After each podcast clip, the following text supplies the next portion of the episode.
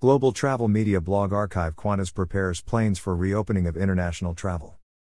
Qantas Airways engineers are hard at work preparing the airline's fleet for international flights to commence today, the first day that Sydney is open to fully vaccinated citizens and permanent residents without quarantine.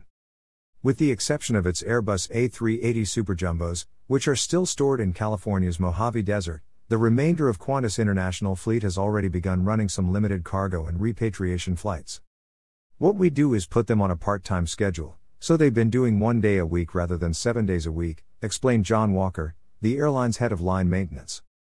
Australia introduced strict border restrictions in March 2020, barring residents from leaving without special permission and imposing a 2-week hotel quarantine for all arrivals, causing Qantas to cease regular international passenger flights.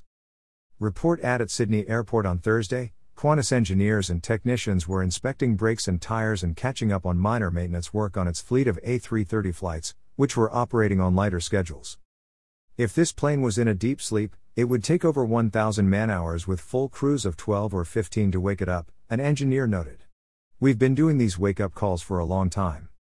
According to him, Qantas has a team of engineers in Los Angeles that go 2 hours to the Mojave Desert on a daily basis to undertake maintenance on the A380 fleet.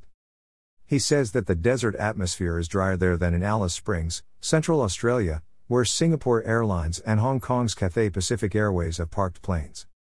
5 of Qantas' 12 A380s are scheduled to return to service in April 2022 for London and Los Angeles flights, while 2 are scheduled to be retired.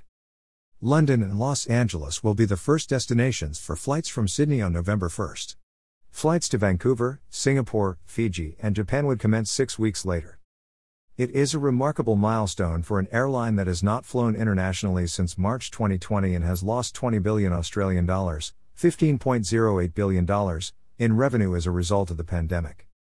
We are now seeing light at the end of the tunnel, Qantas CEO Alan Joyce said at an industry gathering on Thursday.